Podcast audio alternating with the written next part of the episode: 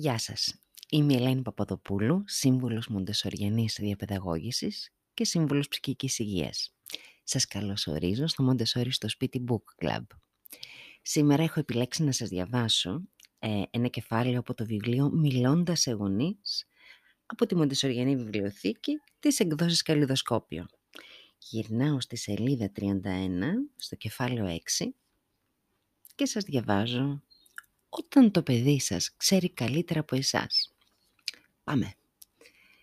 Αν μια ανόητη μαμά βατραχίνα έλεγε στους μικρούς της γυρίνους μέσα στη λιμνούλα «Βγείτε από το νερό, αναπνεύστε καθαρό αέρα, χαρείτε το χλωρό χορτάρι και θα γίνετε όλα δυνατά και υγιή βατραχάκια».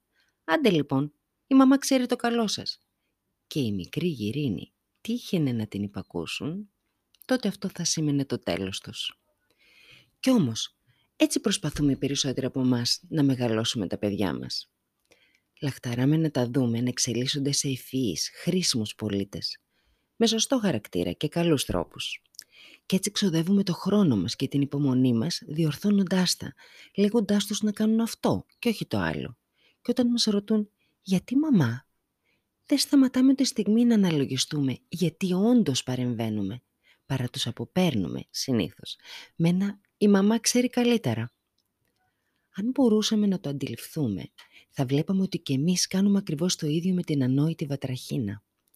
Αυτή η νεαρή ζωή, την οποία προσπαθούμε να διαπλάσουμε, δεν έχει ανάγκη από εξαναγκασμούς, πιέσεις, διορθώσεις ή επικρίσεις για να αναπτύξει την ευφυΐα και την προσωπικότητά της.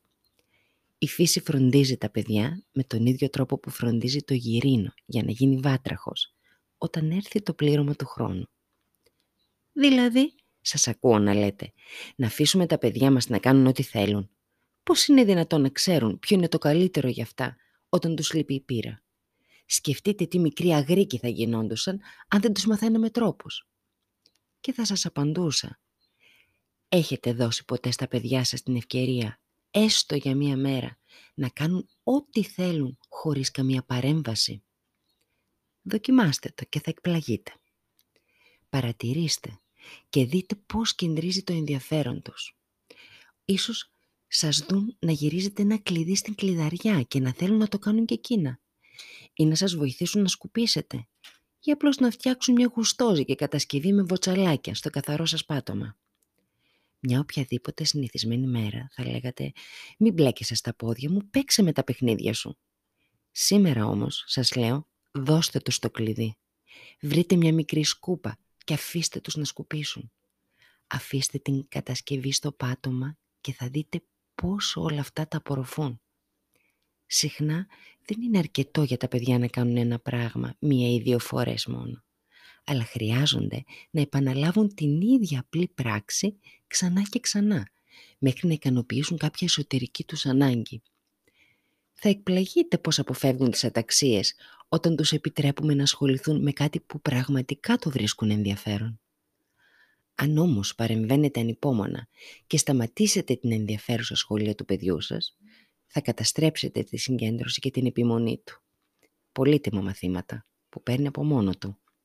Το παιδί θα δυσαρεστηθεί, θα απογοητευτεί, θα ταραχτεί και το πιθανότερο είναι να βρει συνειδητά διέξοδο στην αταξία. Και ποιο είναι τελικά αυτό το πρόβλημα που τόσο φοβόμαστε ότι θα προκύψει αν δεν διορθώσουμε τα μικρά παιδιά; Ισχυριζόμαστε ότι τα διορθώνουμε για το δικό τους καλό και τις περισσότερες φορές το πιστεύουμε πραγματικά.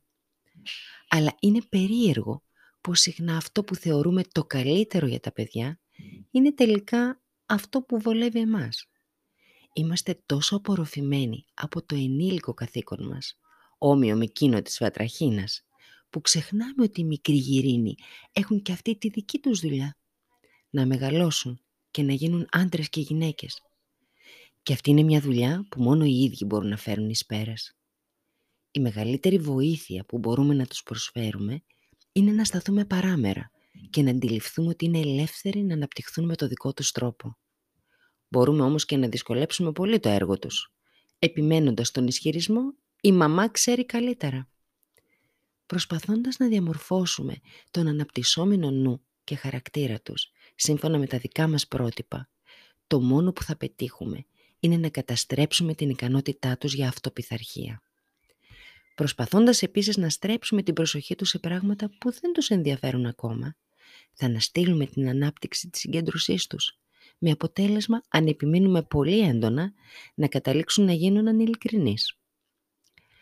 Αν όμως αλλάξουμε την όλη στάση μας και πούμε «Το παιδί μου ξέρει καλύτερα», εξασφαλίζοντας φυσικά ότι δεν διατρέχει κανένα κίνδυνο και δεν προσπαθήσουμε να διδάξουμε τους δικούς μας τρόπους, αλλά να του δώσουμε την ευκαιρία να ζήσει την παιδική ζωή του με το δικό του τρόπο.